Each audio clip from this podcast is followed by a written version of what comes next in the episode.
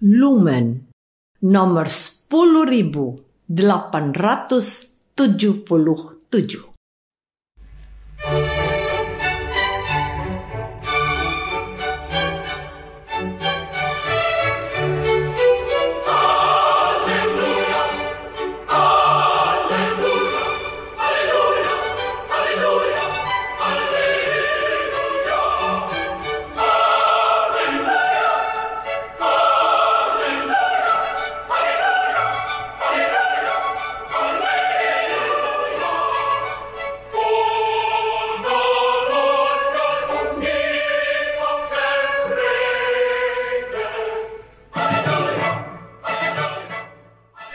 Saudara pendengar di segenap penjuru tanah air, selamat bergabung dengan Lumen Indonesia. Lumen Indonesia siap melayani Anda setiap hari. Saudara terkasih, marilah kita bersatu dalam Tuhan kita Yesus Kristus yang tidak berubah dahulu, sekarang, dan selama-lamanya. Allah Sang Maha Rahim mengasihi dan menerima sebagaimana adanya kita Allah Bapa kita di surga senantiasa bersedia menolong, menghibur, dan meneguhkan kita dalam menghadapi segala permasalahan hidup sehari-hari.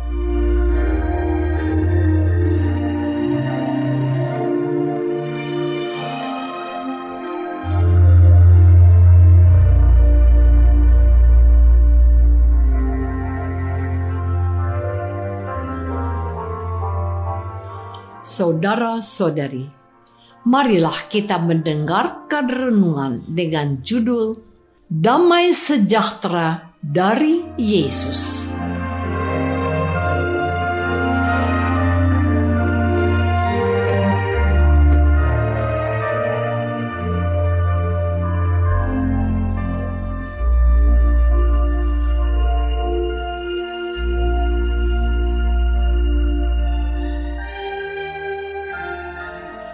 Yang berdasarkan pada Injil Yohanes bab 14 ayat 27.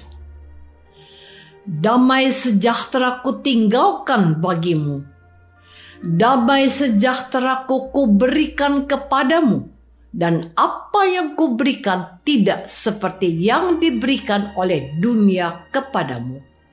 Janganlah gelisah dan gentar hatimu.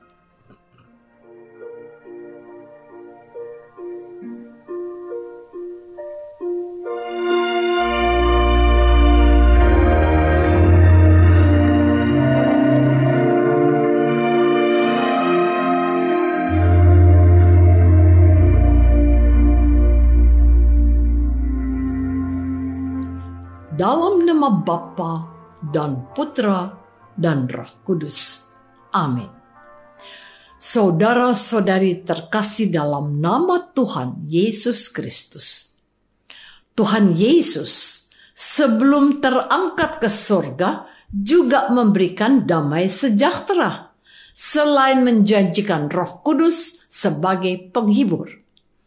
Tuhan Yesus juga memastikan damai sejahtera yang diberikannya tidak sama dengan damai di atas bumi ini. Damai yang diberikan oleh Tuhan Yesus itu adalah damai yang menetap di dalam hati kita. Damai itu tidak dapat dicuri oleh siapa pun. Ungkapan yang sangat terkenal adalah barang siapa ingin berdamai, maka bersiaplah untuk berperang. Ketika para pihak itu siap berperang dan siap menyerang, maka damai dan gencatan senjata akan muncul dengan sendirinya. Beberapa bulan yang lalu, Ukraina dilululantakan oleh Rusia dan banyak orang yang berlari pergi dan mengungsi ke negara-negara tetangga seperti Polandia dan Moldova. Dan damai yang diharapkan tidak ada lagi. Orang-orang itu tidak merasa aman tinggal di negaranya sendiri. Tidak demikian dengan damai yang diberikan oleh Tuhan Yesus. Damai yang berasal dari Tuhan Yesus akan selalu ada bersama dengan kita.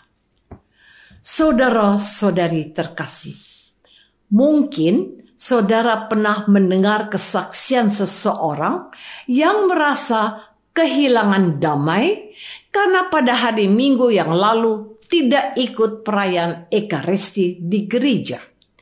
Namun, ada juga orang-orang yang tidak merasa rugi meskipun mereka tidak ke gereja seperti kita. Fakta ini menunjukkan bahwa setiap orang memiliki pengalaman yang berbeda tentang damai sejahtera. Yang satu merasakan damai di hati dan hidupnya kalau sudah merayakan Ekaristi dan menyambut tubuh Tuhan pada hari Minggu. Sementara orang lain tidak peduli sebab mereka menemukan damai yang diberikan oleh dunia ini dengan plesir atau berwisata ke tempat-tempat hiburan. Apakah kita dapat membedakan damai Kristus dengan damai semu yang dirasakan oleh orang-orang itu?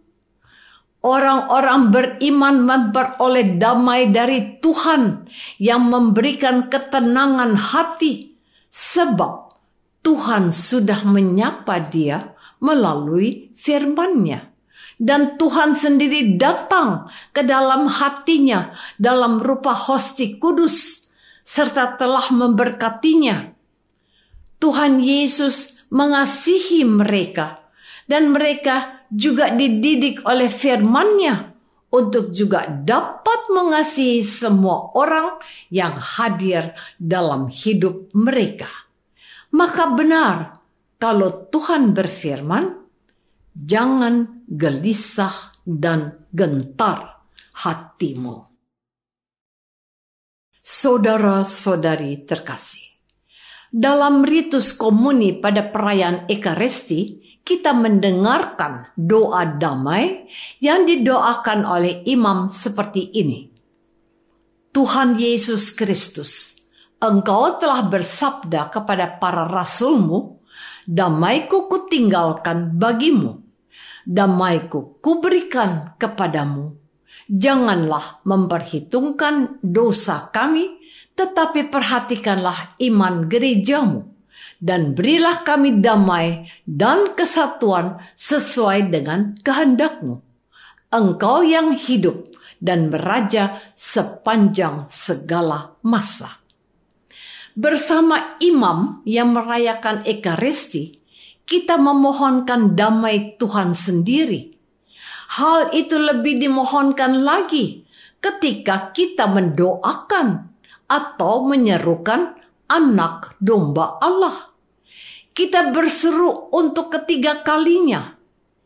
Anak domba Allah yang menghapus dosa dunia, berilah kami damai.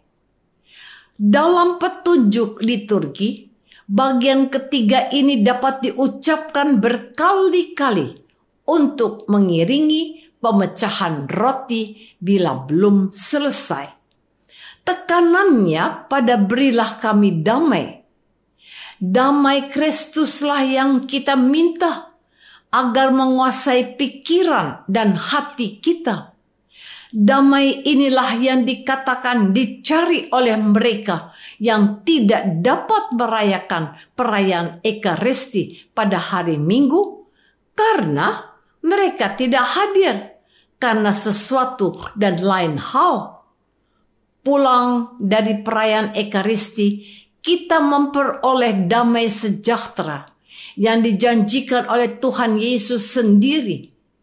Firman yang diwartakan dan dijelaskan imam dalam homili meneguhkan hati kita bahwa Allah sungguh mengasihi kita dalam Yesus Kristus. Kasih Kristus dihadirkan kembali dalam korban salibnya, dalam pengangkatan roti dan anggur yang telah diubah menjadi tubuh dan darahnya oleh roh kudus yang dicurahkan atasnya. baik firman maupun santapan tubuh Kristus memberikan sukacita dan damai sejahtera untuk kita. Saudara-saudari terkasih, sebelum Tuhan Yesus naik ke surga, Tuhan menghendaki agar para rasul percaya kepadanya bahwa ia akan datang kembali untuk memastikan bahwa mereka baik-baik saja sepeninggalannya nanti. Ia memberikan damai sejahteranya kepada mereka. Jadi, ia meminta supaya mereka tidak gelisah dan gentar. Kepada kita yang saat ini masih tinggal di dunia ini dan percaya kepada Tuhan Yesus, damai sejahteranya juga diberikan kepada kita. Hal itu akan terjadi dan dapat kita peroleh kalau kita datang kepadanya dalam kesetiaan, dalam merayakan Ekaristi, pembacaan kitab suci, dan dalam keheningan doa mencari wajah Allah. Kita mungkin merasa miris, takut, dan gentar ketika mendengar pecah peperangan di antara Ukraina dan Rusia. Bahkan kita merasa sedih melihat para korban perang berjatuhan, anak-anak dan wanita mengungsi. Bapak Suci Fransiskus secara khusus memohon kepada kita untuk berdoa bagi perdamaian di area peperangan tersebut. Damai sejahtera bukan hanya diupayakan, tetapi juga harus didoakan agar Allah sendiri dapat mengubah hati orang-orang yang bertikai dalam peperangan yang menimbulkan kehancuran.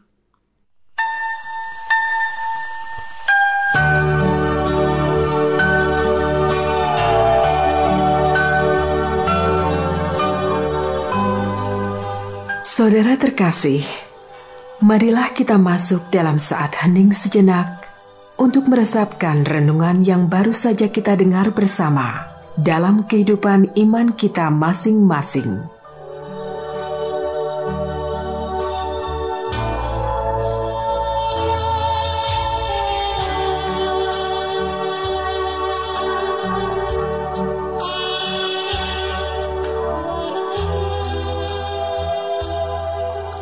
Apakah aku rindu datang kepada Tuhan dan merayakan Ekaristi dengan penuh cinta? Apakah aku juga memohonkan perdamaian bagi dunia yang kita tempati saat ini? Marilah kita berdoa. Bapa yang maha baik, kami mendambakan perdamaian dalam hidup ini damai di hati, dan damai di dalam masyarakat kami. Bantulah para pemimpin gereja dan bangsa-bangsa untuk mengusahakan perdamaian sejati demi Kristus, Tuhan kami. Amin. Semoga kita semua selalu dinaungi dan dibimbing oleh berkat Allah yang Maha Kuasa, Bapa dan Putra dan Roh Kudus. Amin.